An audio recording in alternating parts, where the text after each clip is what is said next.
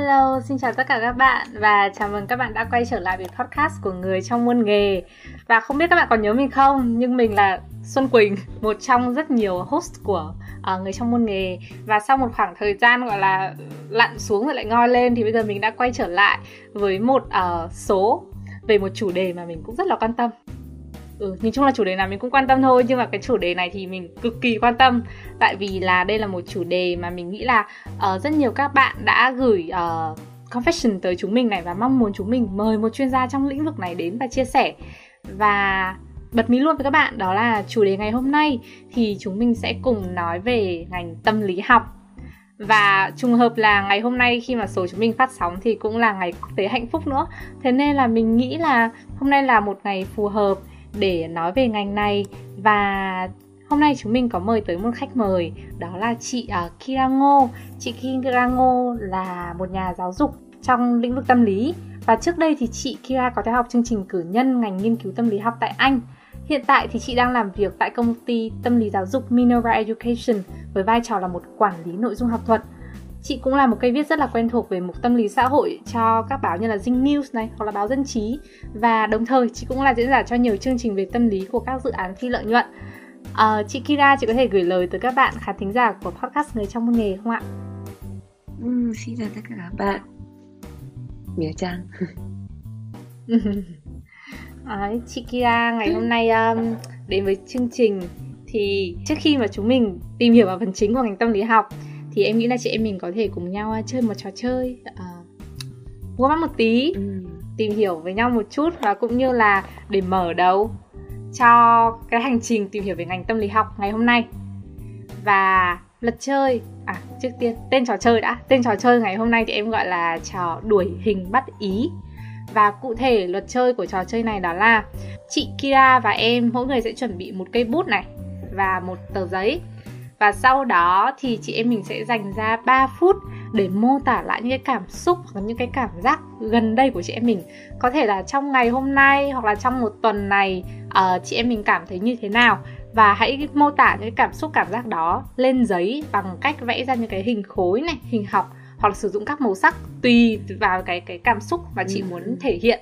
Và có một uh, lưu ý đó là chắc chắn tuyệt đối là hai chị em mình không thể vẽ emoji trên cái giấy được. Là không không nên vẽ tuyệt ra cái hình mặt cười hoặc là vẽ tuyệt ra cái hình mặt buồn. Đó. Thế sẽ không có gì để về sau mình miêu tả phân tích nữa. Đấy. Thế nên là uh, đó. Thì nhìn chung đó là luật chơi của ngày hôm nay. Chị Kira có câu hỏi gì cho trò chơi này không ạ? Trước khi chúng ta bắt đầu. Ừ, chị đã hiểu tương đối với luật của trò chơi rồi. Chị chỉ muốn confirm là chị sẽ được dùng bút nhiều màu. Không tại vì chị vừa dạ vâng được được luôn chị ơi. Wow. À, ok. Sự chuẩn bị rất kỹ càng. Dạ vâng. Chị Kia sẵn sàng chưa ạ? Khi nào chị sẵn sàng thì hai chị mình sẽ cùng bắt đầu. Rồi ạ. Chị đã sẵn sàng nha. Ừ ok ạ. Ok bắt đầu thôi.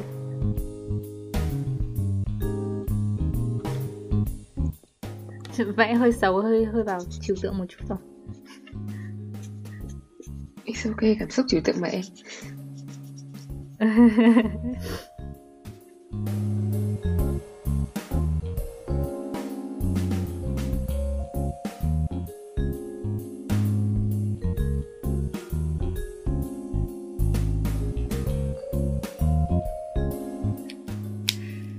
giờ Yêu cầu các thí sinh đặt bút xuống ngay lập tức Chị Kira đã hoàn thành uh, phần uh, mô tả cảm xúc của mình chưa ạ?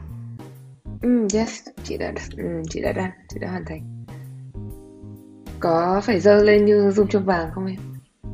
À, có chị ơi, chắc là mình sẽ sẽ dơ cùng một lúc đi. okay. Sau đó thì uh, uh, từng ừ. người sẽ lần lượt đọc thử xem cái cảm xúc mà người kia vẽ lên giấy là gì chị nha. Đây, đây là của em. Người có nhìn chị kia có nhìn rõ không? Ừ, ừ, có. Đây, đây là của chị. Ừ. Oh. Đây, đây sẽ chuyển đó thì uh, các bạn khán thính giả hãy cùng uh, nhìn lên màn hình nha. Uh, bức tranh với rất là nhiều màu sắc và nhiều cây cỏ hoa lá đầy sức sống là của chị Kira. Còn một cái bức tranh mà nhìn nó rất là uh, lổ trổ lổ trổ như thế thì là của mình. Đấy. À, em nghĩ là uh, đây chị Kira để cho em đi trước đi. Em sẽ uh, thử đọc thử ừ, cái cảm xúc okay. mà chị Kira vẽ lên giấy xem sao Hiện tại thì uh, trên hình bức tranh mà chị Kira vừa vẽ ra thì mình có thấy có hai màu sắc chính. Đầu tiên là màu xanh lá cây này và màu vàng. Màu xanh lá cây thì chị Kira có vùng dùng để vẽ những cái đường uh, có những cái đường rất là ngoằn ngoèo và tụ lại một chỗ. Thì thì em đoán những cái mà đường ngoằn ngoèo này maybe nó là chị Kira bây giờ có thể đang cảm thấy hơi bối rối một chút à hoặc đang đang cảm thấy như kiểu mình đang ở trong cái mớ bòng bong chẳng hạn đó thì thì đấy là cái cái ý nghĩa của những cái vòng tròn xoáy xoáy này nó nó ý nghĩa như thế đối với em. Uh, tiếp theo là có những bông hoa. Có rất nhiều bông hoa ở xung quanh cái cái sự rối rắm này. Thì xem nào rất nhiều bông hoa. Maybe cái vòng tròn rối rắm này nó là những thứ trong đầu chị. Còn bông hoa nó có thể là biểu tượng của thế giới bên ngoài. Uh, có thể là chị đang cảm thấy hơi băn khoăn hơi mệt mỏi một chút nhưng mà thế giới bên ngoài của chị thì uh, vẫn rất là tươi đẹp chẳng hạn mọi người vẫn đối xử tốt với chị. Uh, vẫn có nhiều điều rất là màu hồng trong cuộc sống. Đấy thì đó là những gì em có thể hiểu được từ bức tranh của chị. Không biết có đúng được uh, bao nhiêu phần trăm hả chị Kira ơi? Ừ, cách Quỳnh vừa mô tả nó rất là giống cách mà các nhà tâm lý hay yêu cầu thân chủ những người mà theo trường phái phân tâm ấy thì họ cũng sẽ yêu cầu thân chủ vẽ lên giấy ừ. và họ cũng nhìn hình vẽ và họ đoán tuy nhiên là ngoài việc họ đoán ra ừ. thì họ sẽ đặt ngược lại câu hỏi cho thân chủ là tôi nghĩ như này có đúng không chính là cách em mà em đang làm thì chị từ đấy thì chị mới mô tả lại cái cảm xúc của chị dựa trên những gì em đang nói thì đúng là những cái vòng tròn này ừ. nó đang thể hiện cảm xúc chung của chị trong thời gian gần đây đấy là trong công việc cũng như cuộc sống cá nhân của chị có nhiều thứ đảo lộn. Và chị cũng để ý bản thân mình là bất kỳ khi nào chị làm cái bài tập này ấy, thì cái đầu tiên lúc nào chị vẽ ra cũng là những cái hình xoắn hình tròn hình chôn ốc thì có thể nó phản ánh uh, đúng là trong đầu chị lúc nào cũng rất là nhiều suy nghĩ và suy nghĩ thì nó hay hay dối với nhau hay mắc vào nhau ấy. Thì đấy là cái đầu tiên mà lúc nào chị đặt bút xuống ừ. chị vẽ thì chị cũng bắt đầu vẽ cái hình đó. Và cái bông hoa ở bên cạnh thì khi chị vẽ cái bông hoa bên cạnh này thì ngay lúc chị vẽ bông hoa bên cạnh này thì những cái hình ảnh nó hiện lên trong đầu chị là những cái người ở xung quanh chị những người đang làm chị cảm thấy à. thoải mái cảm thấy tươi vui như em thấy chị bây giờ ấy thì đấy ừ. chính là cái cảm xúc của chị khi chị vẽ những cái bông hoa này thì có thể nó cũng là cái cảm xúc mà những bông hoa đem lại cho mọi người rất là nhẹ ừ. nhàng rất là tươi vui đó còn ngoài ra thì có hình ngôi sao chổi thì trong lúc chị vẽ những cái ngôi sao oh. chổi này thì chị thấy ở đây đấy chính là những ngôi sao chổi sao nó chổi đi là xuyên màu... qua những mớ băng bong này à. ở màu à. vàng đấy à, à, nó đi xuyên qua nhỏ những hơn. mớ bong bong này ừ đấy đã phải vẽ thêm mấy cái chổi nhưng mà chắc là do ánh sáng đấy. thì nó đi xuyên qua cả những mỡ bong bong này nó đi xuyên cả qua những mớ qua những bông hoa. Thì trong lúc chị vẽ những cái ngôi sao này thì chị có để ý là chị nghĩ đến những cái lúc mà chị rất rất rất rất vui. Tại vì cảm xúc của chị hàng ngày thì nó sẽ lên xuống nó sẽ có lúc lên lúc xuống. Và khi chị vẽ những cái hình này thì chị nhớ đến những lúc chị vui những lúc chị hào hứng. Và chị rất là thích những khoảnh khắc đấy. Thế nên nhìn chung tâm trạng của chị những ngày hôm nay nó là như thế này. Nó chỉ là một bức tranh thôi nhưng mà khi mà em nhìn vào cái cái những cái mà chị vẽ ra ấy em đúng là kiểu em thực sự cảm nhận được cái nguồn năng lượng từ những ngôi sao chổi của chị tại vì chị dùng màu sắc để vẽ lên mà đúng không? Thế nên là nhìn vào mắt là em sẽ thấy ừ. kiểu cái bức tranh của chị nó nó sáng. Kể cả ở giữa nó có một cái mớ bong bong ừ. rất là ừ. to nhưng mà xung quanh kiểu nó vẫn có những cái đốm nhỏ nhỏ.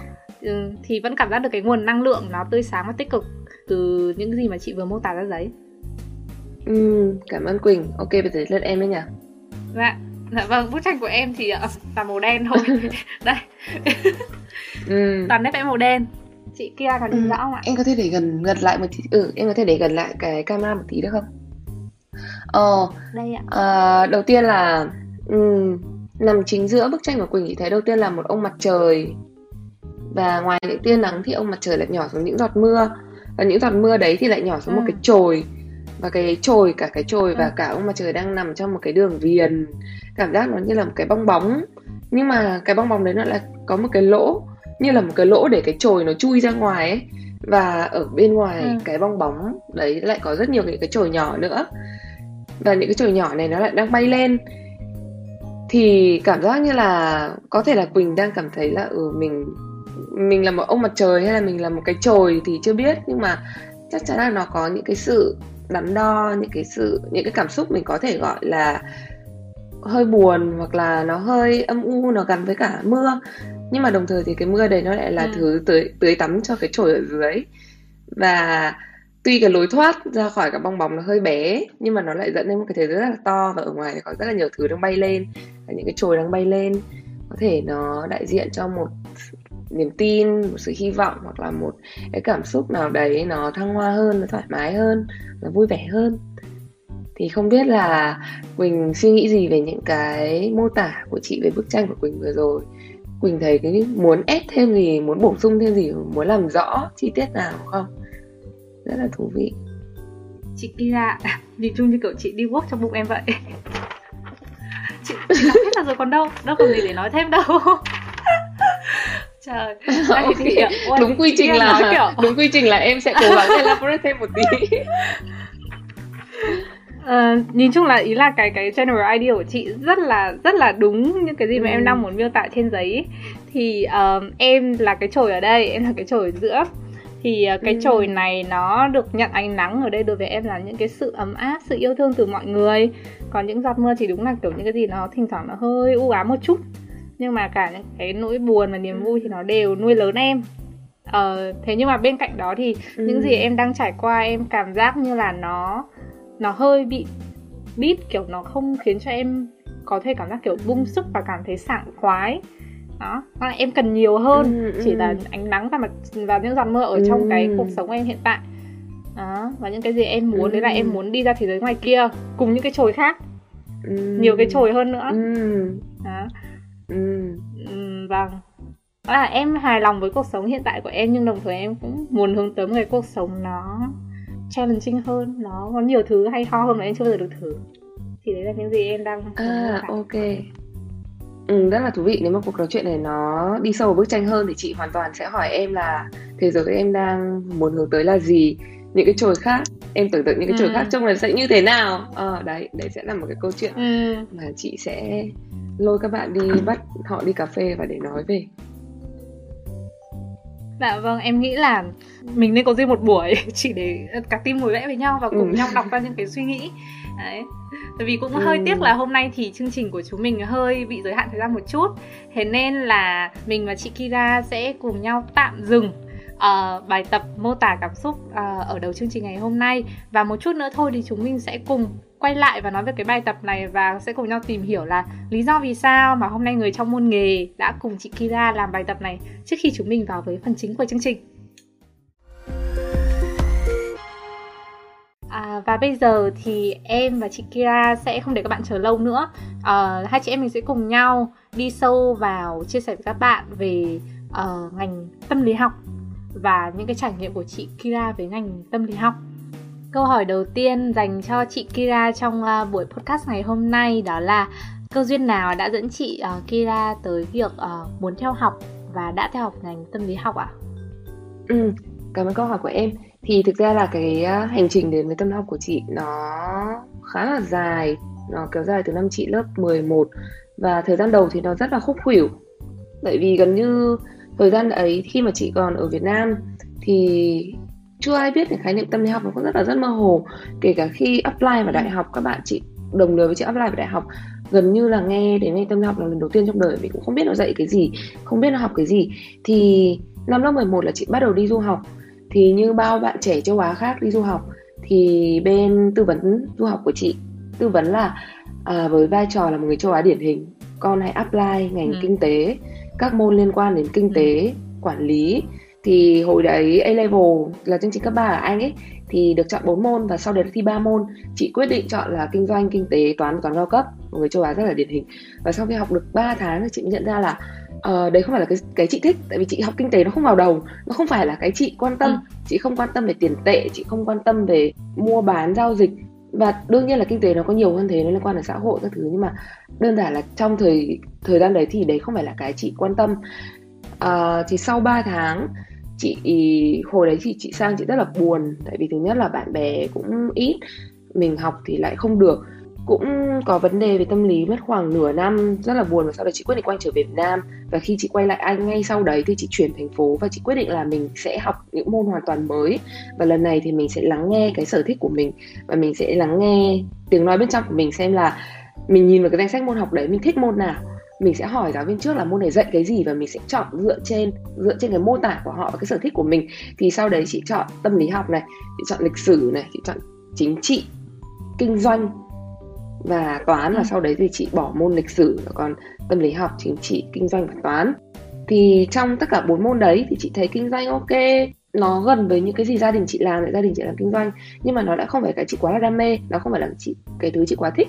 Thì hồi học cấp 3 chị học chuyên văn và chị rất là thích các môn khoa học như kiểu là sinh hóa tại ngày xưa mơ ước là bác sĩ mà thế nên là ừ. trong tất cả các môn mà chị học ở A level ở bên Anh thì chị thấy à tâm lý học nó là cái môn mà mình thích nhất nó vừa có yếu tố văn hóa xã hội nó vừa cho phép mình viết nhiều nó cho phép mình nhào nặn ý tưởng nhưng mà đồng thời nó cũng có cái yếu tố khoa học ở trong đấy và thậm chí cái yếu tố khoa học ở ừ. trong đấy nó có rất là lớn nữa tại vì nó là một môn khoa học basically về căn bản nó là một môn khoa học đó, thì suốt trong à, 2 năm A level một năm rưỡi, tại vì chị học rút ngắn lại vào một năm rưỡi A level thì chị quyết định là à mình thích cái môn này quá rồi và mình sẽ apply đại học để học môn đấy. Và ngày xưa thì chị nghĩ là chị sẽ làm việc ở bên kia, chị nghĩ là chị sẽ học ở bên đấy, xin việc ở bên đấy và làm việc ở bên đấy và chắc chắn là ở bên đấy cái cơ hội việc làm nó rất là lớn, thế nên là chị cũng không quá quan tâm là mình về Việt Nam mình có thất nghiệp hay không hay là mình sẽ trang trải cuộc sống như thế nào. Mà chị thuần túy chỉ chọn tâm lý học dựa vào sở thích và cái đam mê của mình khi ấy thôi. Thì ừ. may mắn là cái đam mê của mình nó khá là cháy bỏng được cái dài đến tận bây giờ. Thì tính đến bây giờ chị đã gắn bó được với tâm lý 8 năm hơn 8 năm. Thì đó là cái hành trình đến với tâm lý học của chị. Ừ. bạn chị mà không nói là ban đầu em em tưởng là học tâm lý học là sẽ thiên rất nhiều về kiểu xã hội học rồi hành vi nhiều hơn ừ, là kiểu ừ. thiên về hướng khoa học á hầu hết mọi người sẽ nghĩ như thế với bản thân chị lúc mới apply vào đại học chị cũng nghĩ như thế thôi tại vì ngày xưa chị apply đại học thì nó không systematic nó không chuyên nghiệp như bây giờ mà ngày xưa chỉ là nhìn tên ngành và nhìn mô tả về ngành nhìn đầu ra của ngành chứ lại thiếu một cái bước rất quan trọng là ừ. xem ngành đấy thật sự dạy cái gì thì khi chị đi học chị mới ừ. ngớ ra là ôi bằng của mình hóa ra 30% nó là học về nghiên cứu. Mà cái phần cấu phần nghiên cứu nó rất là nặng. Tại vì ở bên kia có nhiều máy móc thiết bị thế nên là không chỉ học nghiên cứu định lượng định tính mà riêng trong cái định tính của nó nó có rất nhiều thể loại máy móc nào nghiên cứu uh, eye tracking tức là xem là mình đang nhìn đi đâu để xem tốc độ đọc của mình như nào nó liên quan đến tốc độ mình xử lý thông tin như thế nào. Uh, rồi nghiên cứu về hành vi như em nói tất cả những cái kết luận trong tâm lý học nó đều xuất phát từ nghiên cứu. Nghiên cứu về hành vi thì sẽ những cái buổi lên lát xong rồi họ sẽ ném cho mình một đĩa đồ ăn ở trước mặt và bảo đấy bây giờ mày ngồi mày ăn đi. Sau khi ngồi ăn rất là miệt mài trong khoảng nửa tiếng họ đưa mình một cái bảng đánh giá cảm xúc suy nghĩ của mình.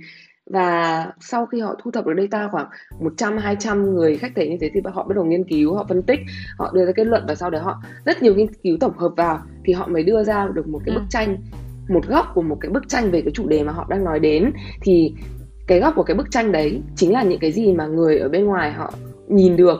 Và thực ra là rất là ừ. ít người nhìn được cái góc của bức tranh đấy mà mọi người sẽ nhìn một bức tranh lớn hơn là à tâm lý học nó sẽ là mô tả về hành vi về cảm xúc về nhận thức của con người chứ họ sẽ không nhìn được từng màu của cái bức tranh đấy nó được ghép nên bởi những cái yếu tố nào nó được hình thành như thế nào. Đó thì khi mà chị học thì chị mới nhận ra là à hóa ra là cái cái cách mà người ta vẽ những bức tranh đấy là thông qua nghiên cứu thông qua những cái giả thuyết và thông qua phân tích. Nó rất là hệ thống và nó cực kỳ khoa học chứ nó không mông lung nó không huyền diệu như mình nghĩ về tâm lý. Ồ, vậy thì có nghĩa là học tâm lý học có nghĩa là mình học nghiên cứu. Đó là phần lớn mình dành thời gian để nghiên cứu đúng không chị? Ừ, thì thực ra là ở bên Anh bằng nó có hai loại bằng, một là bằng về nghiên cứu, ừ. uh, Bachelor of Science bằng uh, khoa học và một là bằng ừ. về Bachelor of Art.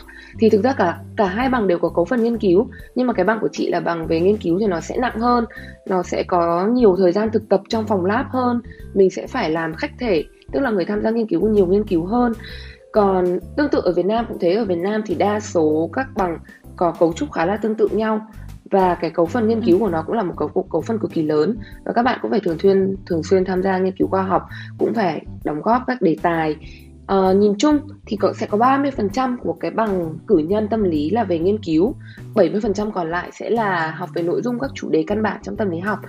Ví dụ như là tâm tâm lý học ờ, uh, cả tính này tâm lý học tính cách tâm lý học tính cách này tâm lý học nhận thức này tâm lý học hành vi xã hội phân tâm uh, rất rất rất nhiều. Và tâm bệnh học cái mà mọi người hay nghĩ đến khi nhắc đến tâm lý ấy, trong tâm lý học thì nó được gọi là tâm bệnh học tức là ngành nghiên cứu về các rối loạn tâm lý thì nó chỉ là một trong à. rất nhiều môn và trong bằng của chị thì nó là một trong 22 môn chị được học chị còn được học về tâm lý động ừ. vật này tâm lý uh, à. doanh nghiệp này ờ nó rất là đa dạng thần kinh học này nó cực kỳ đa dạng và tâm bệnh học nó chỉ là một cái cấu phần rất nhỏ thôi. Nhưng mà thường mọi người nhắc đến tâm lý mọi người sẽ nghĩ ngay đến là à trầm cảm lo âu tự kỷ. Hơi thực ra nó nó không hoàn toàn là tâm lý. Đó. Mọi người chị nói ở đây chính là em với chị.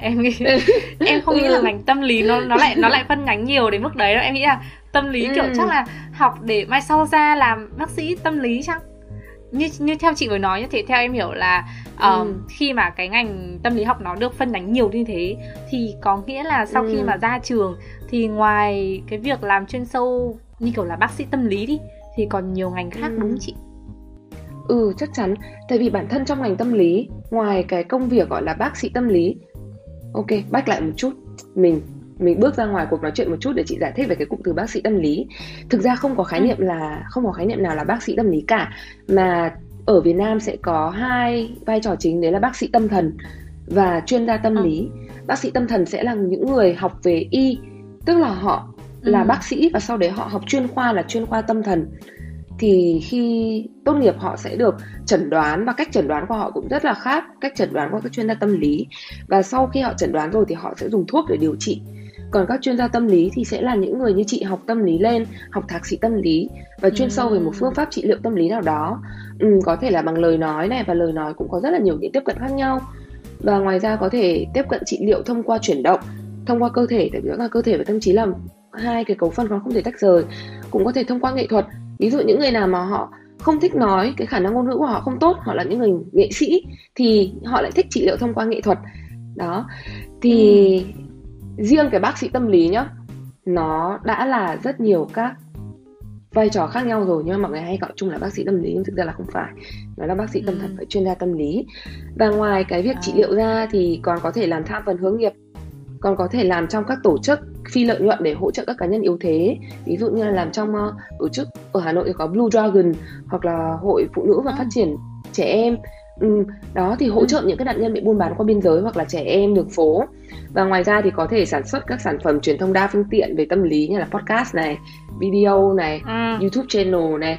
Ừ đó. Thì một khi mà mình đã có cái nền tảng về tâm lý rồi thì mình nhào nặn những cái nội dung thành các hình thức khác nhau. Nó rất là đơn giản thôi ừ. tùy mình xây dựng cái bộ kỹ năng của mình như thế nào.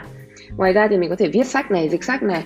Tại vì những cái người dịch sách mà không theo chuyên ngành tâm lý họ rất là khó để dịch đúng. Tại vì tâm lý có một đặc ừ. điểm đấy là những cái từ mà mình sử dụng trong tâm lý nó hoàn toàn giống với những cái từ mình sử dụng trong cuộc sống hàng ngày. Nhưng trong bối cảnh ngành khoa học tâm lý cái định nghĩa của nó là hoàn toàn khác. Ví dụ như là mình hay định nghĩa nhận thức. Bình thường mình nói chuyện với nhau là à nhận thức của hơi hơi sai ở đây hơi có nhận thức sai lệch rồi đấy hơi sai lầm. Thì mình sẽ nghĩ ừ. nhận thức ở đây đơn giản nó chỉ là cái suy nghĩ. Nhưng mà trong tâm lý học không? Nhận thức trong tâm lý học nó lại bao gồm cảm giác chi giác tức là perception này sensation này uh, nó có cả trí nhớ này. Mà trí nhớ nó cũng có nhiều mô hình trí nhớ khác nhau rồi nó có các cách tư duy khác nhau tư duy nhanh tư duy chậm. Tức là nó rất là ừ. rộng và cái cách định nghĩa những cái từ thông dụng trong tâm lý học là cực kỳ khác. Thế nên là đó có thể làm viết sách hoặc là hiệu đính sách dịch sách. Ngoài ra thì có thể làm ừ. vận hành hoặc là xây dựng các hệ thống hỗ trợ tâm lý trong các trường học hoặc là trong các công ty tại vì bây giờ thực ra những cái công ty tập đoàn lớn mà họ đầu tư vào cuộc sống của nhân viên ấy thì họ rất là chú trọng về mặt cảm xúc cũng như là đời sống của các anh em. Thế nên là đôi khi họ cũng sẽ cần một người như thế trong uh, trong doanh nghiệp. Ngoài ra thì có thể làm cố vấn này xây dựng chương trình đào tạo tâm lý chuyên ngành tức là về bộ môn tâm lý ừ. hoặc là về kỹ năng mềm. Và sau đó thì có thể đứng giảng dạy luôn. Ví dụ như chị thì ngày xưa chị cũng làm giảng dạy. Chị uh, dạy kỹ năng mềm bằng tiếng Anh cho đại học FPT và ngoài ra thì chị dạy uh, project based learning tức là dạy các kỹ năng về cảm xúc xã hội cho các bạn nhỏ thông qua các dự án tức là để các bạn ý bắt tay vào làm những cái dự án. Và thông qua dự án đấy thì các bạn ý sẽ rút ra những cái bài học riêng cho mình sau đấy các bạn sẽ phản hồi lại cho mình. Đó thì ngày xưa ừ. uh, chị làm giảng dạy còn bây giờ thì chủ yếu là chị xây dựng chương trình cho các chuyên gia giảng dạy. Và ngoài ra thì còn có thể làm à. nghiên cứu nữa. Ừ, nghiên cứu tức là thu thập dữ liệu này phân tích này viết nên một cái bản nghiên cứu và sau đấy là publish lên một cái tạp chí chuyên san chuyên ngành nào đó. À, thì riêng trong ngành tâm lý là đã có rất là nhiều những cái vị trí khác nhau rồi. Bình thường mọi người nhìn từ ngoài vào thì mọi người sẽ chỉ thấy là à chuyên gia tâm lý là làm tham vấn. Nhưng thực ra không phải. Tại vì thực ra làm tham vấn một ngày chỉ được hai ba ca là mình mệt lắm rồi. Mình không thể nào mà nói chuyện với một người quá nhiều trong một ngày như thế mình sẽ bị mệt, mình bị burnout, mình không tập trung được. Thế nên là những người làm tâm lý sẽ làm rất là nhiều, vai trò khác. Và ngoài ra thì, ngoài ngành tâm lý thì các bạn vẫn có thể ứng dụng những cái kỹ năng mà các bạn đã được học trong ngành tâm lý để làm các ngành khác. Ví dụ như là sale này. Những bạn nào mà đã học tham vấn tâm lý ở đại học Việt Nam ấy, thì kỹ năng lắng nghe của các bạn này, kỹ năng phản hồi của các bạn rất là tốt. Các bạn cực kỳ hợp với cái vai trò sale. Các bạn hiểu khách hàng, các bạn biết khi khách hàng nói là các bạn sẽ um, à vâng vâng ạ. Thì không biết là nhu cầu của chị ngoài nhu cầu này thì chị còn nhu cầu gì nữa không ạ? Các bạn rất là biết khai thác thông tin. Đó và các bạn biết xây dựng chân dung khách hàng bạn làm sale cực tốt. Và ngoài ra thì có thể làm truyền thông làm copywriter. Ừ. tại vì khi khi đi học thì phải viết rất là nhiều phải trình bày thông ừ. tin phải sắp xếp thông tin mà các thông tin đều là những cái thông tin khá là trừu tượng chứ nó không rõ ràng như kinh tế là tôi có sản phẩm này sản phẩm kia mà tâm lý nó hoàn toàn là những cái tiến trình tư duy nó cực kỳ cực kỳ trừu tượng. Thế nên là cái khả năng um, khả năng truyền đạt và trình bày thông tin phải cực kỳ tốt. Thế nên các bạn hoàn toàn có thể làm trong truyền thông và copywriter. À, ngoài ra thì các bạn có thể làm nhân sự nữa.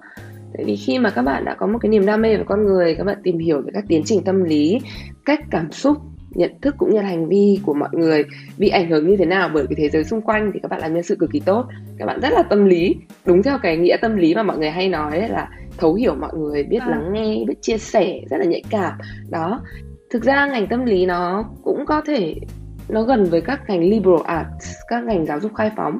Là tại vì các bạn được tiếp xúc với một lượng thông tin cực kỳ khổng lồ về con người cũng như là cách con người sống trong một nhóm, sống trong xã hội, cách chúng ta tương tác, cách xã hội ảnh hưởng đến ta và cách chúng ta ảnh hưởng đến xã hội. Thế nên là gần như bất kỳ ngành nào có yếu tố con người thì các bạn tốt nghiệp ngành tâm lý ra đều có thể làm được cả. Chẳng qua là các bạn có đam mê, hứng thú với công việc đấy hay không và các bạn có đủ kỹ năng và thái độ phù hợp để làm công việc đó hay không thôi em em bây giờ em nghĩ là em đã có một cái nhìn ờ, chính xác hơn về ngành tâm lý học rồi đấy không còn bị uh, mơ hồ ừ. và gọi là gọi là cái gì generalize cái ngành này chỉ là ừ. duy nhất tụ về cái cái việc mà học về tâm bệnh học như chị vừa nói em chỉ muốn uh, làm rõ thêm một điều như thế này đó là khi vừa nãy chị có uh, sửa lại cho em cái việc mà em uh, gọi cái title đấy là bác sĩ tâm lý bằng việc gọi là bác sĩ tâm ừ. thần và chuyên gia tâm lý thì chị nghĩ ừ chị xem em hiểu như này có đúng không đó là cả bác sĩ tâm thần và chuyên gia tâm lý thì đều hướng tới việc đó là chữa lành về về mặt tinh thần cho có thể là người bệnh hoặc khách hàng của họ. Nhưng bác sĩ tâm lý thì sẽ tập trung vào việc trị liệu bằng thuốc. Còn chuyên gia à bác sĩ tâm thần là tập trung trị liệu về thuốc. Còn bác sĩ tâm lý à chuyên gia tâm lý thì sẽ tập trung vào những cái dạng uh, bài tập chữa lành này hoặc là qua vận động như chị vừa nói. Có đúng chị? Ừ, đúng rồi. Và thực ra là bác sĩ tâm thần họ vẫn có thể điều trị bằng những cái phương pháp tâm lý nếu mà họ có đi học và bồi dưỡng thêm kinh nghiệm. Nhưng chủ yếu thì họ sẽ vẫn trị liệu bằng thuốc hơn. Ừ. ừ dạ vâng. Em muốn làm rõ điều này cũng là để các bạn khán thính giả, những bạn mà có quan tâm tới ngành à, nhưng mà lần đầu cũng nghe thì ừ. các bạn thì sẽ định hướng được rõ hơn là bác sĩ tâm thần thì khác với chuyên gia tâm lý ở điểm nào và để không bị nhầm lẫn ừ. như một người ngoại đạo giống em với một cụm từ là bác sĩ tâm lý hả ừ Chị ơi, phần đầu em có giới thiệu và cũng như chia sẻ của chị thì chị đã học ngành tâm lý học ở bên Anh này và chị cũng đã có khoảng ừ. thời gian làm việc trong ngành tâm lý học ở Việt Nam. Vậy thì chị có thể giúp bọn em so sánh về những cái môi trường học tập và làm việc trong ngành tâm lý học ừ. tại nước ngoài và Việt Nam được không ạ? Ừ, ok thì uh, sau đây thì chị sẽ nêu một số những cái ưu điểm vượt trội của mỗi sự lựa chọn. Đầu tiên là ở nước ngoài và thứ hai là ở Việt Nam. Và rõ ràng là ưu điểm của sự lựa chọn này thì cũng có thể là nhược điểm của sự lựa chọn kia. Tuy nhiên là chị cũng muốn nhấn mạnh trước đó là những cái nhược điểm của mỗi sự lựa chọn nó sẽ không phải là nhược điểm nếu mà mình biết cách là thứ nhất khai thác tối ưu cái ưu điểm của sự lựa chọn mình đang có hiện tại thứ hai là tìm cơ hội để tự trải nghiệm, tức là tự tạo cho mình những cái cơ hội mà có thể trường lớp không cho mình để cải thiện và đạt được những cái điều còn lại mà nó có thể tồn tại ở cái sự lựa chọn kia. Và từ đấy thì mình có thể trải nghiệm những cái thứ tuyệt vời nhất ở cả hai sự lựa chọn. Đầu tiên thì chị sẽ um, đi vào cơ hội học tập trước. Đầu tiên là ở nước ngoài thì được chị học ở UK cũng như là ở Úc hay là ở Canada, ở Mỹ nói chung là những cái nước mà ngành tâm lý nó đã tồn tại được khá là lâu rồi thì các thầy cô sẽ có nhiều kinh nghiệm hơn. Các thầy cô đã từng làm nhiều đề tài nghiên cứu hơn từng có nhiều năm kinh nghiệm tham vấn hơn từng có những cái người giám sát có chất lượng hơn. Thế nên là có thể kỹ năng và kinh nghiệm của các thầy cô sẽ tốt hơn. Và các thầy cô cũng đến từ nhiều ngành tâm lý học hơn. Tại vì ở Việt Nam thực ra ngành tâm lý nó cũng rất là mới và các thầy cô chủ yếu là vẫn làm ở trong lĩnh vực là tâm bệnh học này tâm lý học xã hội và tâm lý học kinh doanh chứ nó chưa mở rộng về ví dụ như là thần kinh này hoặc là truyền thông như là các thầy cô ở bên kia. Và thứ hai là những cái cơ sở giáo dục tâm lý ở bên kia thì họ có cơ sở vật chất đầy đủ hơn. Thế nên là mình sẽ được thử nhiều cái nghiên cứu hay hơn. Mình sẽ ừ. thỉnh thoảng được vào phòng lab và thử nghiệm những cái máy móc. Nói chung là chị chưa bao giờ nghĩ là chị sẽ được tiếp xúc với nhiều những cái máy nó kỳ cục như thế. Còn những cái máy mà nó sẽ à. đặt cả một mình lên như này và mình sẽ ngồi nhìn vào màn hình trong đúng một tiếng liền à. nhìn những cái chữ nó chạy qua và mình sẽ có một con chuột mình bấm để xem là khi nào mình bấm trúng cái chữ đấy để người ta đo xem là cái sự tập trung của mình nó có thể kéo dài được bao lâu. Đó nó nó có nhiều máy móc cực kỳ hiện đại. Và thứ ba là mình sẽ dễ tìm sách chuyên ngành hơn tại vì có những cái sách mà nó sẽ không có trên mạng mà nó sẽ ở những cái hiệu sách cũ nhiều khi mình đi hiệu sách cũ hoặc mình đi bảo tàng mình lại tìm được những cái sách nó cực kỳ thú vị. Thứ uh, tư đó là mình có cơ hội để tiếp nhận nhiều cái góc nhìn đa chiều và đa văn hóa hơn. Tại vì thực ra nói gì thì nói kể cả ừ, ở Việt Nam uh, có rất là nhiều dân tộc anh em nhưng mà mấy khi mình được tiếp xúc với họ mấy khi mình được nói chuyện với các bạn ngoại tỉnh mấy khi mình thật sự nhìn cuộc sống của họ đang như thế nào và cuộc sống của họ liệu có khác mình như thế không. Còn ở bên kia thì các bạn quốc tế rất là nhiều và đôi khi cái quan điểm sống của họ hoàn toàn trái ngược với quan điểm sống của mình. Thì đấy cũng là một cái cơ hội để mình tự đánh giá lại cái quan điểm sống của mình mình tự phá bỏ những cái khung nhận thức mà mình có trước đấy bằng chính những cái kiến thức tâm lý học mà mình đã học được. Nó gần như là một cái cơ hội để mình ứng dụng tâm lý học vào trong đời sống hàng ngày luôn đấy và ừ. thứ năm đấy là có rất là nhiều nơi để mình tham quan có nhiều bảo tàng này. Thậm chí đợt chị đi là có nhà của Sigmund Freud là một trong những ông tổ của ngành tâm lý.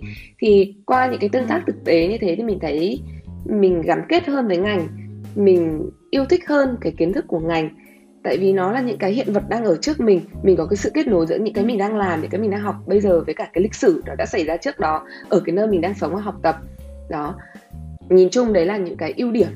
Tuy nhiên ở Việt Nam thì những cái cơ hội học tập không phải là nó không thiếu tuy nhiên các bạn sẽ cần nhiều sự cố gắng hơn ví dụ như là khi tìm nghiên cứu thì các bạn sẽ phải tìm những cái trang lậu chứ không được sử dụng tài khoản của trường thì tài khoản của trường nó sẽ hạn chế ừ.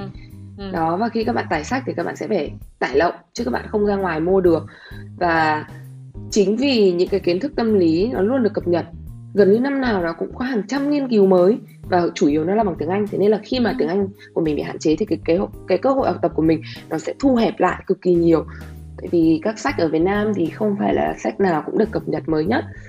Thế nên là gần như mình sẽ bị thụt lùi lại so với thế giới và so với cái sự phát triển của kiến thức nói chung trên thế giới. Ngược lại thì mình lại có nhiều cơ hội để ứng dụng trực tiếp kiến thức hơn vào những cái công việc mà có thể trở thành nghề nghiệp của mình trong tương lai. Mình sẽ không bị bỡ ngỡ khi mình đi làm. Thứ nhất là về văn hóa làm việc này, cách tương tác giữa người với người. Thế thực ra những cái gì mình học trên lý thuyết nó vẫn là lý thuyết mình có thể học cách lắng nghe mình có thể học cách ừ. phản hồi rõ ràng cái cách mình phản hồi với một người châu âu những cái nội dung mà mình sẽ phản hồi với một người châu âu nó cực kỳ khác với những cái nội dung mà mình sẽ nói chuyện với một người châu á mình nói chuyện với một người việt nam cái cách mình ừ. sử dụng ngôn ngữ nó rất là khác và khi mình làm tâm lý mà mình không nhạy bén được với những cái tín hiệu ngôn ngữ như vậy thì cái cuộc giao tiếp của mình nó rất dễ trở nên trúc chắc và trở nên ngại ngùng và người ta sẽ có một nhận định là ôi ừ. cô này làm tâm lý mà chẳng tâm lý gì cả đó thì thực ra không phải là mình không tâm lý mà mình chưa quen cái văn hóa ở đấy. Vì cái cơ hội học tập của mình nó không cho phép mình làm việc đó. Thứ hai là về à, nghề nghiệp về môi trường phát triển. Thì thực ra ở nước ừ. ngoài thì nếu mà ừ, ai làm thực hành ấy thì sẽ có nhiều cơ hội để làm ở trong những cái công ty những cái tổ chức nó đã xuất hiện rất là lâu rồi họ có đầy đủ quy trình rồi. Nhân lực của họ rất là tốt. Thế nên mình sẽ không phải quan tâm đến việc là tôi phải làm overtime tôi phải làm quá giờ tôi phải làm đa nhiệm mà mình hoàn toàn có thể tập, trung để phát triển về chuyên môn về chiều sâu. Còn những bạn làm nghiên cứu thì sẽ dễ xin funding và dễ xin tài trợ hơn và có những cái công cụ nghiên cứu hiện đại hơn. Còn ở Việt Nam thì chị đã làm ở ít nhất là ba dự án về tâm lý ở Việt Nam và hầu như đều là startup. Chính xác hơn là đều là startup. Và những cái dự án tâm lý xung quanh mà chị đang quan sát được thì đều là khởi nghiệp cả. Và vấn đề với những cái dự án khởi nghiệp ừ. đấy là họ chưa có quy trình chưa có quy trình rõ ràng. Thế nên là mình cứ phải vừa làm quy trình mình vừa phải tuyển dụng mình vừa phải thử cứ thử và sai thử và sai liên tục. Thế nên nhiều khi nó sẽ rất là mệt mỏi. Ờ, ngoài ra thì ở Việt Nam nhân lực còn khá là yếu thế nên nhiều khi mình muốn một người phải có 10 tiêu chí cơ. Nhưng mà không được tại vì thị trường Việt Nam họ chưa đào tạo ra được những cái nhân sự như thế. Thế nên là bắt buộc mình nếu mà mình làm được thì mình phải làm bù cái công việc đấy. Ví dụ như là đợt chị mới làm ừ. À, cái dự án mà chị đang làm bây giờ á là năm 2020 ngày 3 năm 2020 thì đợt đấy chị vừa làm tuyển sinh này chị vừa viết content truyền thông cho tâm lý này. Tại vì chị là người hiểu nhất ừ. cái chương trình của chị chị là người hiểu nhất cái content tâm lý mà chị đưa ra và chị không thể kiếm được một bạn nào mà vừa hiểu chuyên sâu về tâm lý. Tại vì cái khóa tâm lý của chị học là được xây dựng dựa trên môn introduction tổng quan về tâm lý học của các chương trình đại học nước ngoài. Tức là nó rất là đầy đủ nó rất là chuyên sâu. Nhưng mà rất là khó để kiếm được một bạn nào mà vừa học tâm lý đúng những cái gì chị đã học lại vừa biết làm sale vừa biết làm truyền thông vừa biết tổ chức lớp học. Thế nên là đợt đấy chị làm tất cả những cái công việc đấy. Cho đến khi tìm được những cái người fill in từng vị trí một và có thời gian đào tạo cho họ. Thì ở Việt Nam thì nhiều khi mình sẽ phải phát triển về chiều ngang nhiều hơn mình sẽ phải phát triển nhiều kỹ năng hơn. Và nhiều khi nó sẽ đánh mất cái thời gian của mình để phát triển về chuyên môn. Nhưng mà bản thân chị thì chị không ngại cái việc đấy. Và nếu như ai làm nghiên cứu ở Việt Nam thì tuy là không có nhiều funding không nhiều công cụ nhưng lại có cực kỳ nhiều đề tài để nghiên cứu. Tại vì những cái đề tài bên kia thì người ta đã nghiên cứu quá là nhiều rồi. Đến nỗi mà họ họ đã nghiên cứu về trí tuệ nhân tạo về não bộ họ đã nghiên cứu về những cái nó rất là ừ. advanced rồi rất là cao xa rồi. Còn ở Việt Nam mình nó mới mà. Thế nên mình nghiên cứu về tình yêu mình nghiên cứu về bạn bè công sở cực kỳ cực kỳ nhiều cơ hội. Thì đấy là ừ. hai hai yếu tố mà mọi người thường hỏi chị nhiều nhất. Đấy là học tập này và công việc. Ừ.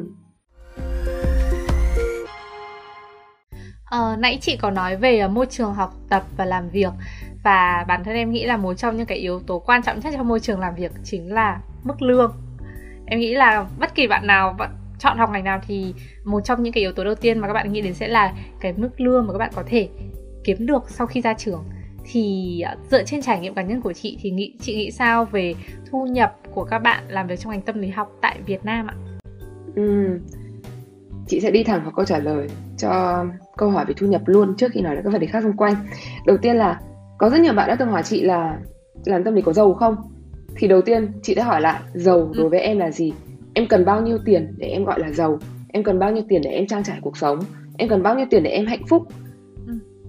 thì một khi mình định nghĩa được cái nhu cầu của mình thì mình mới xem được là à cái mức lương này nó có cao hay thấp so với cái nhu cầu của mình còn đương nhiên mình sẽ rất là khó để mình so là cao hay thấp so với các ngành nghề khác tại ví dụ như là các ngành nghề khác họ hoàn toàn có thể kiếm được hàng trăm triệu họ nếu mà họ làm kinh doanh, họ hoàn toàn có thể kiếm được hàng trăm triệu một tháng. Nhưng những cái họ nhận được về mặt tinh thần nó sẽ khác. Cái định hướng cuộc sống của họ sẽ khác. Cái nhu cầu sử, cái nhu cầu sử dụng tiền bạc của họ sẽ khác. Và để kết thúc câu hỏi và các thông tin về phần thu nhập, thì chị cũng muốn đặt một câu hỏi lại cho mọi người. Đấy là, giả sử như trong ngành tâm lý một cái ngành mới như thế có ít vị trí như thế và yêu cầu nhiều thứ như thế thì khi mà với vai trò là một người đam mê và yêu thích và muốn làm việc trong ngành tâm lý thì khi mà các bạn chưa chọn được một công việc thứ nhất là phù hợp với đạo đức nghề nghiệp thứ hai là phù hợp với năng lực thái độ của bản thân và thứ ba là phù hợp với sở thích cá nhân. À và đương nhiên cái thứ tư cái, cái quan trọng nhất đấy là không cung cấp đủ cho các bạn giá trị về mặt vật chất để các bạn có thể duy trì một cuộc sống hạnh phúc như các bạn mong muốn thì các bạn sẽ làm gì để bù đắp lại cái giá trị về mặt vật chất đấy? Tại vì rõ ràng là dù mình làm nghề hỗ trợ, mình làm nghề xã hội thôi nhưng mà ai cũng có những cái nhu cầu căn bản. Tiền thuê nhà, tiền ăn, tiền uống uống tiền sinh hoạt rất là đắt đỏ. Vậy thì trong lúc mà mình chưa kiếm được một cái công việc trong ngành tâm lý nó phù hợp và đạt được bốn cái tiêu chí như trên thì mình có thể làm gì khác? Đấy là một câu hỏi mà bất kỳ ai khi bước vào chị nghĩ là không chỉ ngành tâm lý đâu mà bất kể ngành nghề nào khác cũng thế thì mọi người nên tự đặt cho mình cái câu hỏi đó để mọi người không bị gò bó không bị ép buộc và không cảm thấy quá bế tắc khi mình không có con đường nào khác ngoài cái công việc mình đang chọn ừ. ờ, nãy thì em có nghe ừ. thấy chị ở Kiro đề cập tới uh, một cụm từ đó là đạo đức nghề nghiệp thì theo chị đạo đức nghề nghiệp trong ừ. ngành tâm lý học là gì ạ à, chị có thể phân tích rõ hơn cho bọn em một chút được không Ừ, thực ra cái yếu tố đạo đức trong ngành tâm lý học nó rất là rộng ừ. nhưng chị sẽ trả lời cái yếu tố đạo đức trong mối tương quan với tiền bạc liên quan tới lương bổng ừ. để nó kết nối với câu hỏi trước của mình thì uh, với vai trò là một người làm thực hành thì một ngày em chỉ được làm thứ nhất là một ngày em chỉ được làm tối đa một số ca nhất định để đảm bảo cái sự tỉnh táo cũng như là cái sự chuyên tâm của em vào mỗi ca tham vấn.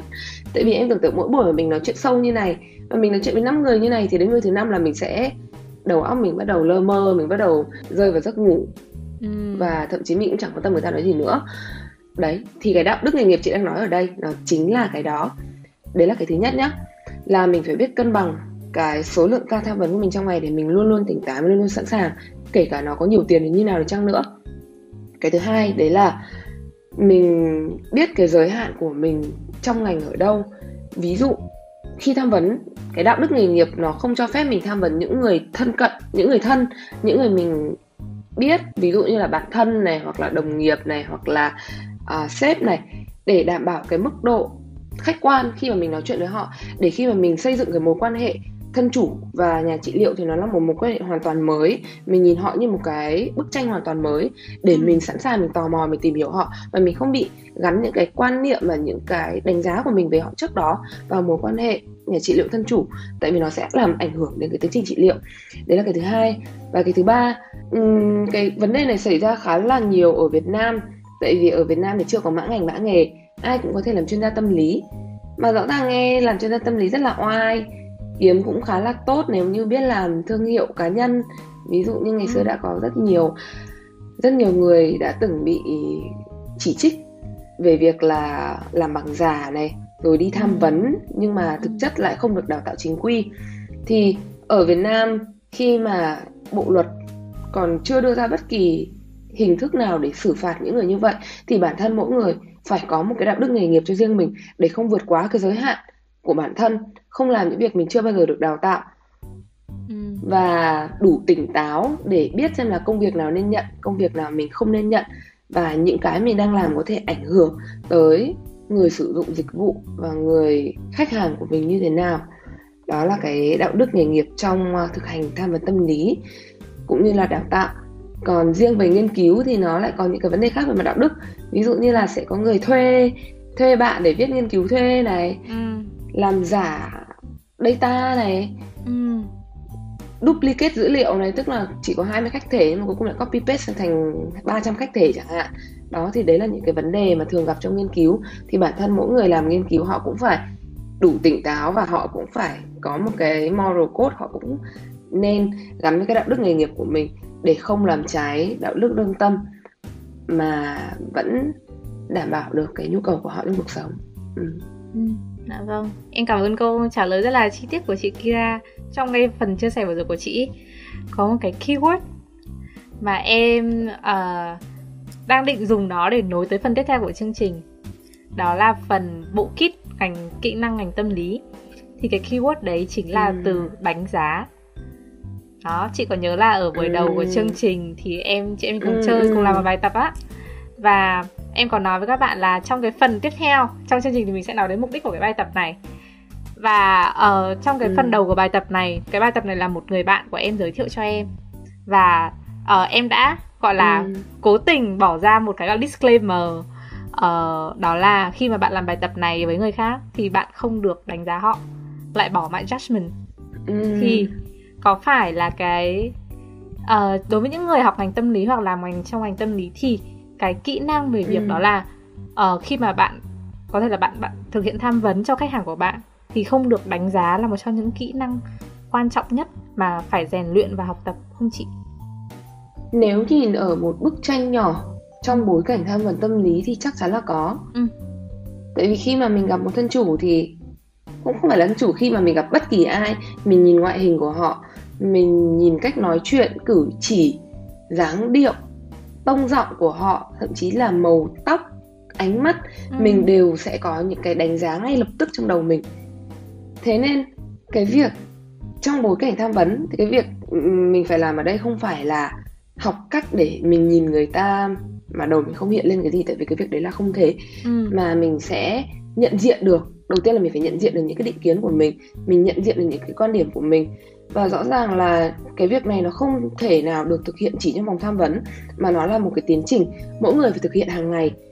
Để khi mà gần như là mình gặp một ai đấy mới mình có một cái suy nghĩ mình nhận ra cái suy nghĩ đấy ngay. Ví dụ mình gặp bác xe ôm mình có một cái suy nghĩ ngay là ồ chắc là người này học thức không cao chắc là ừ. người này sẽ nói chuyện băm bổ hoặc là hời hợt. Thì mình đầu tiên mình phải nhận ra ngay cái suy nghĩ đấy. Và dần dần mình học cách challenge, mình học cách phản biện cái suy nghĩ đấy của mình, và mình học cách nhìn mọi người ở một cái góc độ lớn hơn để mình không tập trung vào một cái điểm. Tại vì kể cả cái điểm đấy có đúng chăng nữa, thì sao? Một con người đâu đâu phải họ chỉ có một vài đặc điểm đâu. Đó thì đấy là trong cái bối cảnh của tham vấn. Còn trong bối cảnh lớn hơn của ngành tâm lý học, bất kể vị trí nào, một khi đã tiếp cận với con người, tiếp cận với thông tin, thì lúc nào thông tin và con người cũng có rất nhiều chiều. Kể cả trong một cái cuộc phản biện nó sẽ có nhiều quan điểm khác nhau. Và cái việc mà mình tiếp cận với một quan điểm và mình đánh giá, ngay lập tức mình đánh giá quan điểm đấy là đúng hay là sai, nó đã là một cái cản trở cực kỳ lớn trong việc làm nghề tâm lý. Ví dụ như bây giờ khi mình làm nghiên cứu chẳng hạn, mục tiêu của mình đang là khai phá ra tri thức, khai phá ra những cái giả thuyết mới, đúng không? Nhưng mà khi mình đọc cái thông tin đấy mình lại bảo, ôi, rõ ràng cái này nó chẳng đúng gì cả.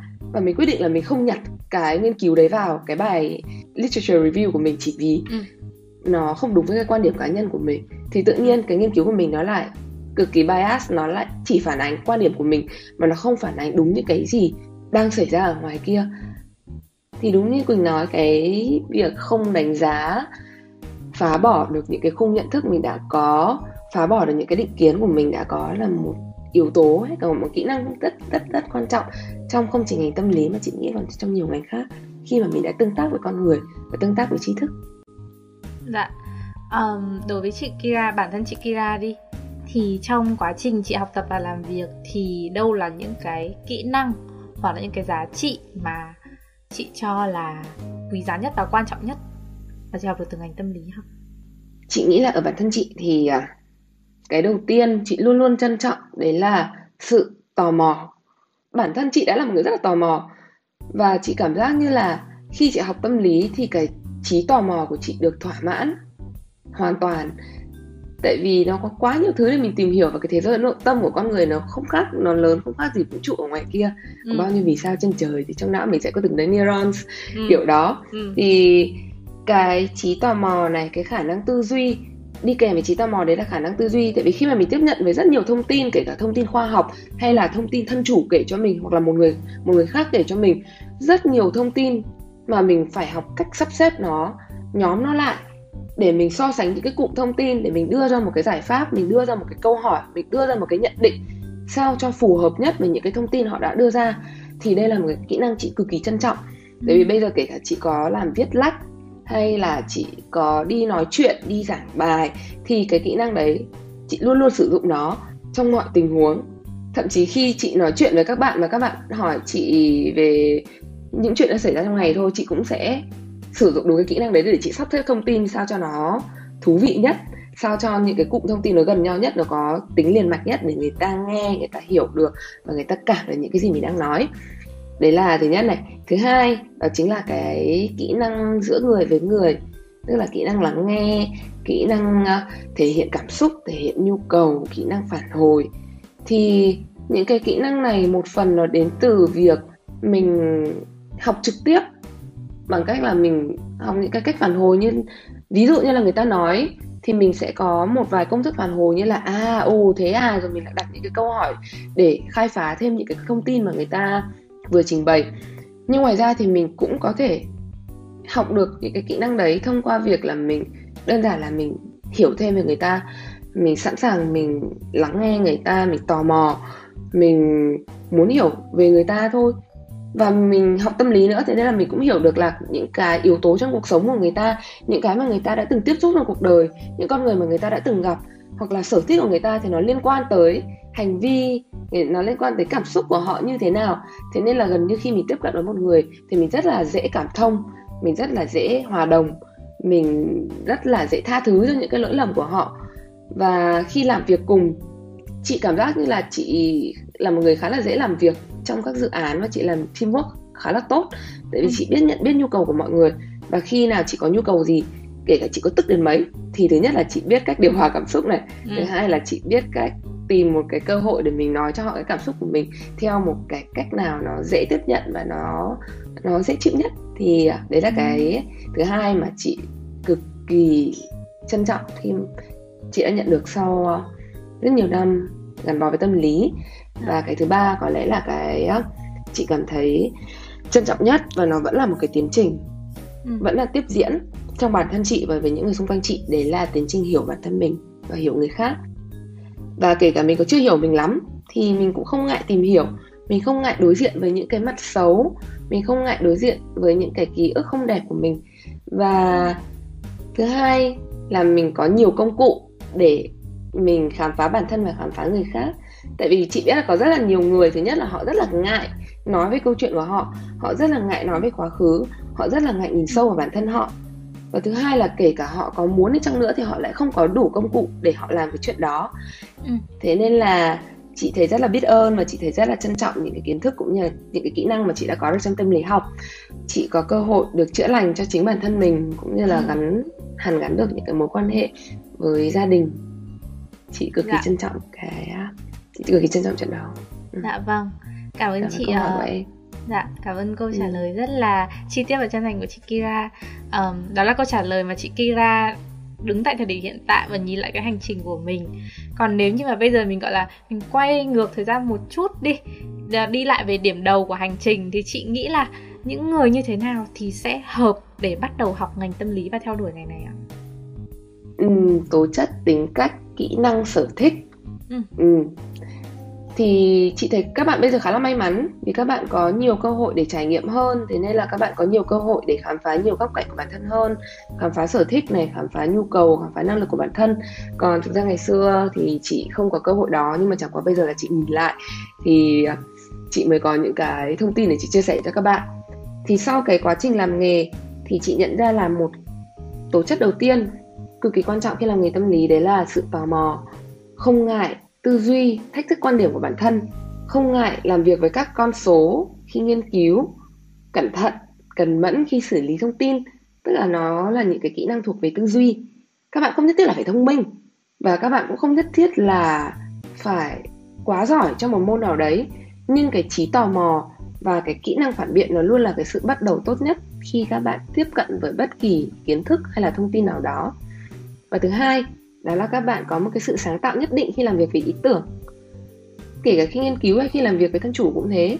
Khi mà mình có một cái nhìn mở mình có thể nhìn những cái điểm mà người khác không nhìn thấy được thì đấy chính là những cái lỗ hổng mà mình cần target. Đấy chính là những cái lỗ hổng mà mình cần đặt câu hỏi cho thân chủ. Đấy chính là những cái lỗ hổng mà mình cần làm đề tài để mình nghiên cứu thêm. Ừ. cái thứ ba đấy là mong muốn hiểu hơn về cách vận hành của con người và xã hội.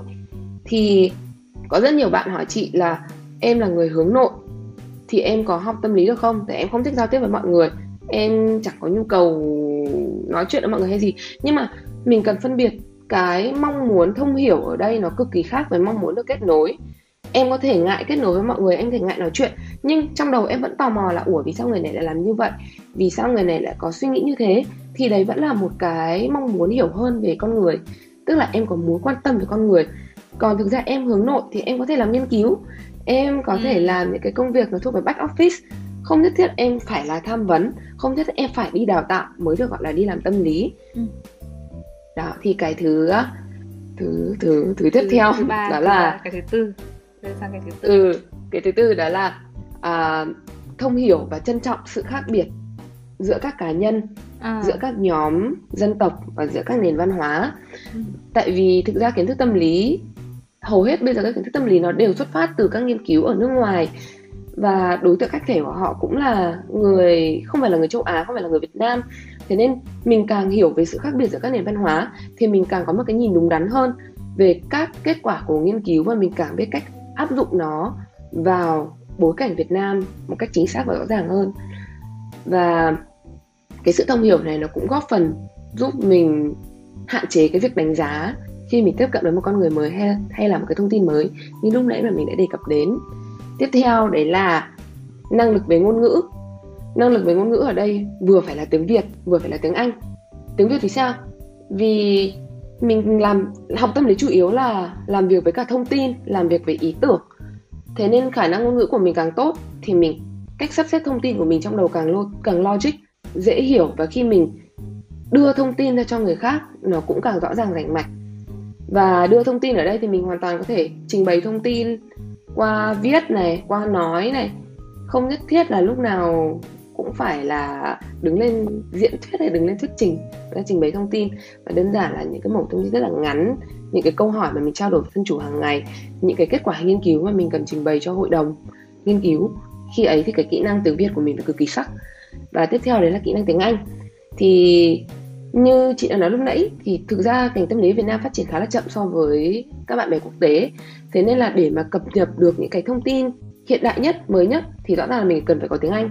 Tại vì không ai có thời gian mà ngày nào cũng ngồi dịch thông tin cho mình có tiếng Việt được. Và bản thân các sách chuyên ngành mới bây giờ cũng đều là bằng tiếng Anh. Thế nên các bạn càng, tiếng Anh các bạn càng tốt, càng có nhiều cơ hội để tiếp cận với thế giới bên ngoài, tiếp cận với ngành tâm lý ở bên ngoài hơn. Thứ sáu, đấy là có năng lực tin học. Cái năng lực này thì nó rất là cơ bản thôi. Bây giờ ngành nghề nào cũng cần.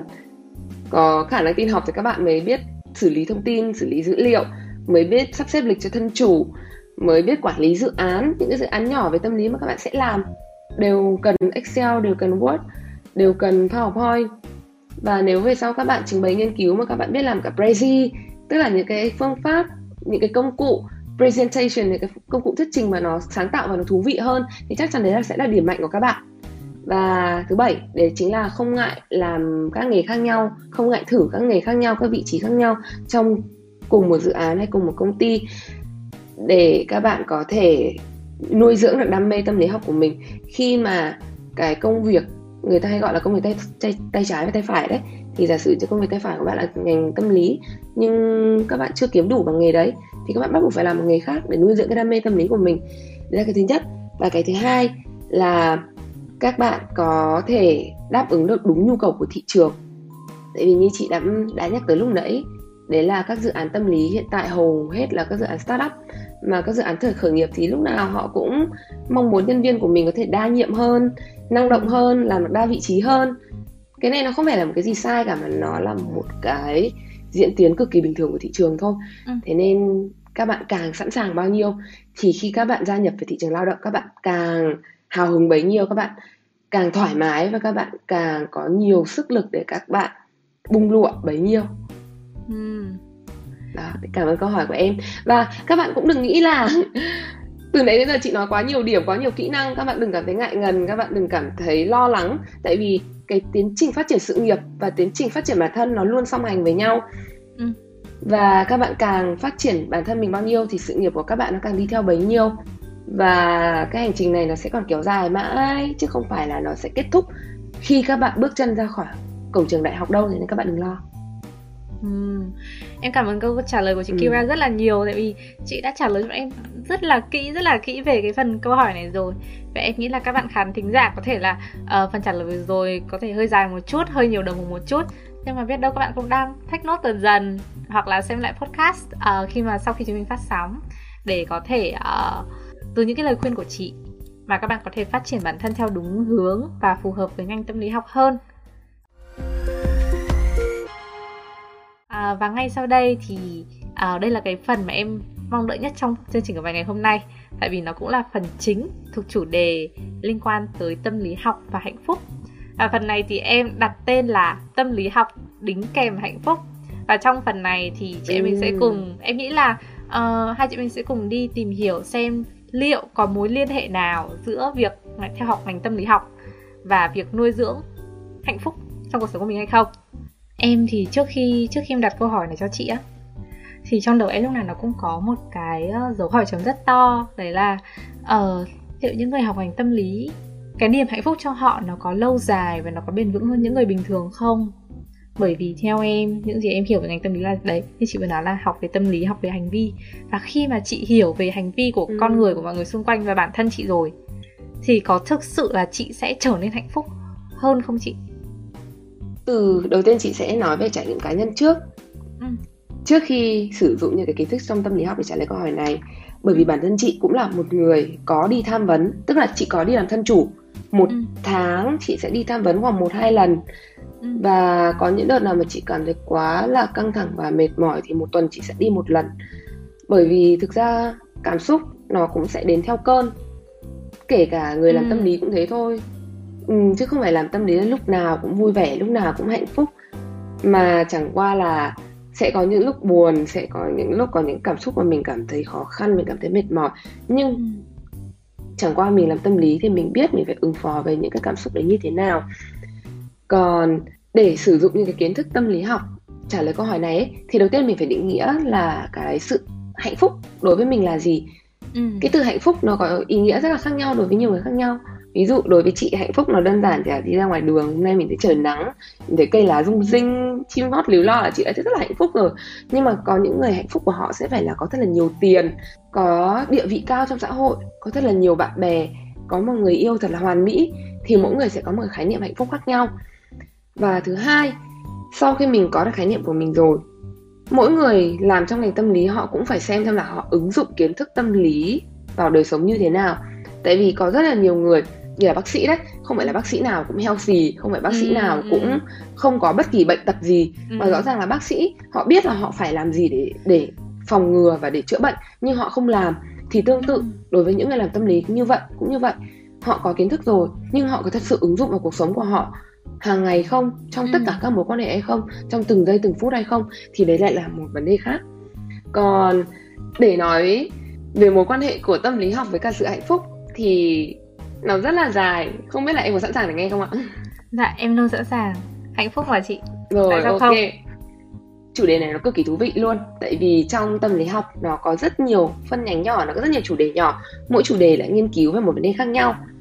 Thì tâm lý học có tâm lý học nhận thức này nghiên cứu về các tiến trình tư duy tâm lý học thần kinh nghiên cứu về não bộ tâm lý học phát triển nghiên cứu về sự phát triển tâm sinh lý của con người trong, trong suốt cả cuộc đời tâm lý học tiến hóa nghiên cứu về mối quan hệ giữa cái nếp cảm xúc nhận thức suy nghĩ hành vi tâm lý của mình ừ. trong cái tiến trình lịch sử trong cái tiến trình tiến hóa nó có vai trò gì ừ. trong tiến hóa tâm lý học tính cách nghiên cứu về các đặc điểm tính cách khác nhau của con người trong các bối cảnh khác nhau tâm lý học xã hội nghiên cứu về mối tương quan của con người với xã hội xung quanh tâm lý học nhân bản là tiền thân của tâm lý học tích cực nghiên cứu về những thứ khiến con người hạnh phúc tức là ừ. không chỉ nghiên cứu về không chỉ quan tâm đến những thứ giúp con người thoát khỏi buồn khổ, mà còn chỉ ra những thứ khiến con người trở thành một phiên bản tốt nhất của chính mình. Đó, thì nó có rất nhiều các chủ đề nhỏ khác nhau.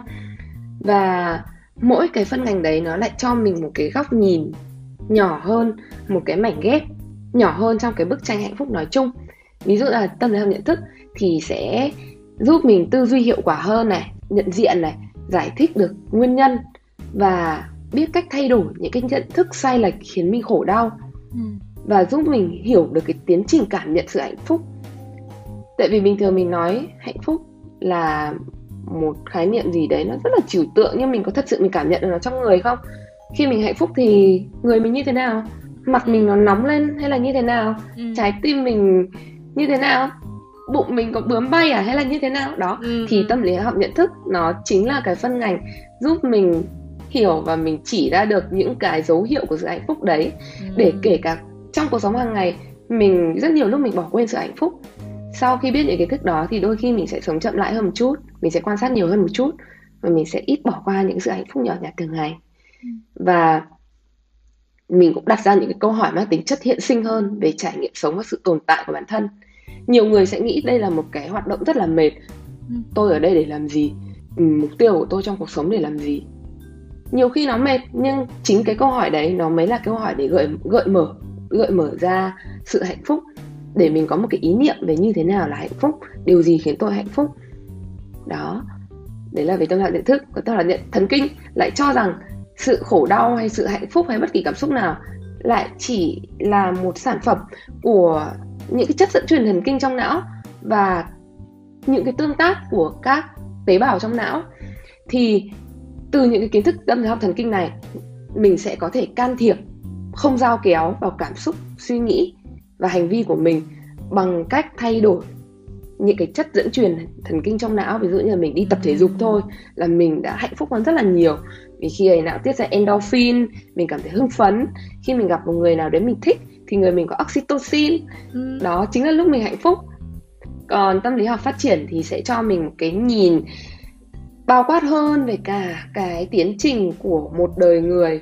Họ sẽ cho mình biết là giai đoạn nào là mình có thể gặp khủng hoảng khi nào là mình có thể gặp buồn đau. Ví dụ như là khi mình khi trẻ bắt đầu vào 3 tuổi đi học mẫu giáo là nó đã trải qua một khủng hoảng khi ấy nó sẽ bớt hạnh phúc đi một tí. Ừ. hoặc là khi uh, uh, tầm tuổi chị em mình ở độ tuổi 25 thì sẽ có quarter life crisis khủng hoảng tuổi uh, một phần tư cuộc đời. Khủng hoảng từ lúc từ lúc mở mắt cho đến lúc nhập mắt chị ơi rất là nhiều khủng hoảng trong cuộc ừ. sống thì tâm lý học phát triển nó không giúp mình tránh nó không giúp mình loại bỏ hoàn toàn khủng hoảng trong cuộc sống ừ. nhưng nó sẽ cho mình một cái glimpse tức là một cái nhìn như kiểu mình ti hí mình nhìn một chút là à ok khủng hoảng nó sẽ trông như này đây thì mình sẽ chuẩn bị tốt hơn mình sẽ đỡ đỡ bỡ ngỡ hơn khi mình gặp nó thì mình cũng à ok nay mình đã từng đọc với nó rồi bây giờ mình phải làm như này để mình cân bằng cảm xúc để mình tin tưởng vào bản thân để mình tìm hiểu bản thân mình để mình đỡ cảm thấy khó chịu ở trong lòng hơn ừ. đó đấy chính là mối quan hệ của tâm học phát triển về nhận thức còn wow. về tâm học tiến hóa à. um, về tâm học tiến hóa thì nó sẽ cho mình hiểu là những cái cảm xúc tiêu cực mà mình hay cố gắng né tránh ấy nó có ừ. vai trò gì đối với sự sinh tồn và sự sinh sản của loài người ví dụ như mình hay nhìn nỗi buồn là một cái gì đấy rất là um, tôi không muốn. Nhưng không thực ra mình phải có nỗi buồn thì mình mới nhận ra là à cái gì mới là quan trọng đối với tôi. Tại ví dụ như giả sử mình là người tiền sử đi và mình đang quan hệ tình dục với với rất nhiều người trong cùng một bộ lạc và mình chẳng có cảm xúc gì. Nếu mà mình không có cảm xúc gì mình không cảm thấy buồn mình không cảm thấy nhớ khi một người nào đấy vừa rời đi thì mình không thể biết là cái anh nào là cái cái anh nào trong số tất cả các anh này là cái người mà tôi thật sự có ừ. cảm tình. Đó. Hoặc là ví dụ như sự tức giận. Nếu mà mình không có sự tức giận thì làm sao mình thể hiện được với đồng loại của mình rằng à tôi đang khó chịu đấy đừng làm như thế nữa. Làm như thế nữa là tôi đánh đấy. Ừ. đấy chính là vai trò của sự tức giận. Còn cảm xúc tiêu cực gì nữa mà mọi người hay muốn tránh né nhỉ nỗi sợ. Ừ, lo âu. Lo ừ đấy nỗi sợ lo âu. Không biết là chuyện gì ghen sẽ xảy tua. ra. Thì ừ, ghen tuông rất hay. Thì chính cái sự lo âu chính cái sự sợ hãi trước tương lai là cái thứ cảm xúc mà giúp mình sẽ chuẩn bị cho tương lai tốt hơn. Nếu mà mình không bao giờ biết sợ mình nhìn cái gì mình cũng muốn lao đầu vào thì rõ ràng là cái tiến trình tiến hóa của mình nó sẽ kết thúc hơi sớm và sự ghen tuông nó cũng là một cái biểu hiện để cho đúng rồi nó chính là một sản phẩm của tiến trình chọn lọc tự nhiên. Thì kể cả sự ghen tuông nó cũng thế nếu mà mình không có sự ghen tuông thì làm sao mà đối phương của mình biết là à tôi đang có tình cảm với bạn và tôi muốn bạn ở lại trong mối quan hệ này. Làm sao họ biết được là mình trân trọng họ như thế nào nếu mà mình không thể hiện ra là mình ghen tuông? Còn đương nhiên cái cách thể hiện của mình như nào thì nó lại là một câu chuyện khác. Đó thì đấy chính là tâm lý học tiến hóa từ những kiến thức đấy thì mình sẽ có một cái nhìn nó khách quan hơn và mình sẽ không bị bực mình khi những cái sản phẩm của tiến trình tiến hóa không như ý mình nó xảy ra và mình sẽ không cố gắng kiểm soát những thứ mà nó nằm ngoài tầm kiểm soát của mình. Và tiếp theo, đấy là tâm lý tính cách này. Thì mình sẽ dễ hiểu này, mình sẽ dễ tha thứ, mình sẽ dễ thông cảm hơn cho mọi người vì mình biết là à mình gọi tên được những cái đặc điểm tính cách của người ta, mình hiểu được cách tương tác giữa những cái nét tính cách đấy với cái môi trường của họ ừ. ví dụ như mình sẽ không cảm thấy khó chịu với một người hướng nội khi họ uh, ở trong một cái bữa tiệc và họ có vẻ là hơi hơi xa cách với mọi người ừ. hơi khó chịu thậm chí là không thoải mái thì mình mình sẽ hiểu à ok bạn là một người hướng nội và có thể là bạn đang không cảm thấy thoải mái trong cái môi trường này thì mình sẽ dễ dàng chấp nhận họ hơn thay vì mình ra mình cáu với họ và mình yêu cầu phải, họ phải làm theo cái hướng của mình, thì từ đấy mình sẽ lựa chọn này, mình sẽ xây dựng được một cái môi trường sống và làm việc vui vẻ, hiệu quả hơn cho cả mình và cho cả những người xung quanh. Thì đấy chính là môi trường để cảm xúc, nảy sinh, môi trường cho sự hạnh phúc được nuôi dưỡng. Và tiếp theo đó là tâm lập xã hội này, thì mình sẽ hiểu hơn được mối tương quan của mình với cả xã hội.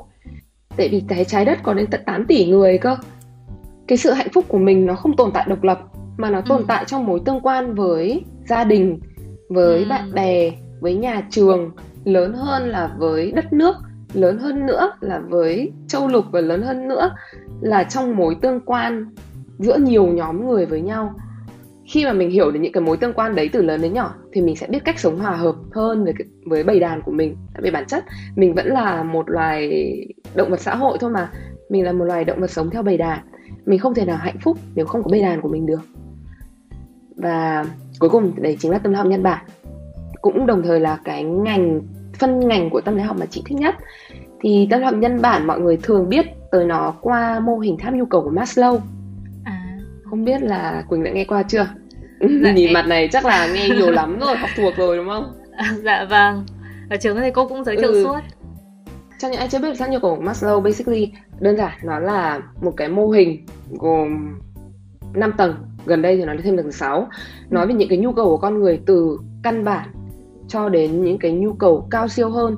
Nhu cầu căn bản nhất ví dụ như chỉ có ăn uống ngủ nghỉ.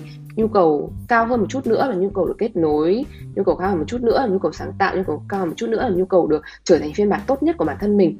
Ừ. thì những cái nghiên cứu và những cái lý thuyết xuất phát từ cái ngành tâm học nhân bản này, nó không tập trung vào việc giúp ta bớt buồn hơn, giúp ta bớt tiêu cực hơn, giúp ta thoát khỏi những cái khổ đau, mà nó còn giúp ta trở thành một cái phiên bản tốt nhất của bản thân mình. Tức là nó nghiên cứu những cái yếu tố nào giúp mình làm việc hiệu quả nhất, yếu tố nào giúp mình phát huy hết tiềm năng của mình.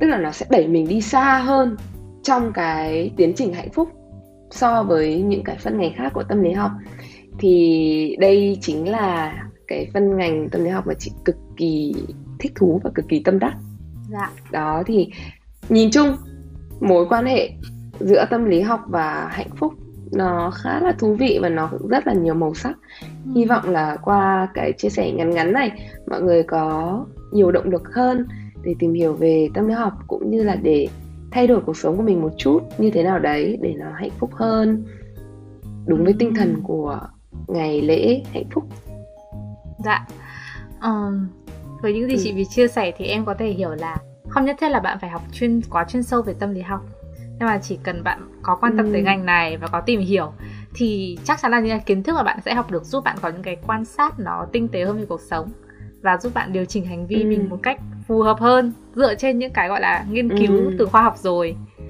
và đúng là uh, em nghĩ là không thể nói là cứ học tâm lý học thì bạn sẽ hạnh phúc điều quan trọng là bạn thực hành những gì bạn học và những gì bạn nghiên cứu vào cuộc sống của mình như thế nào đúng chị ừ.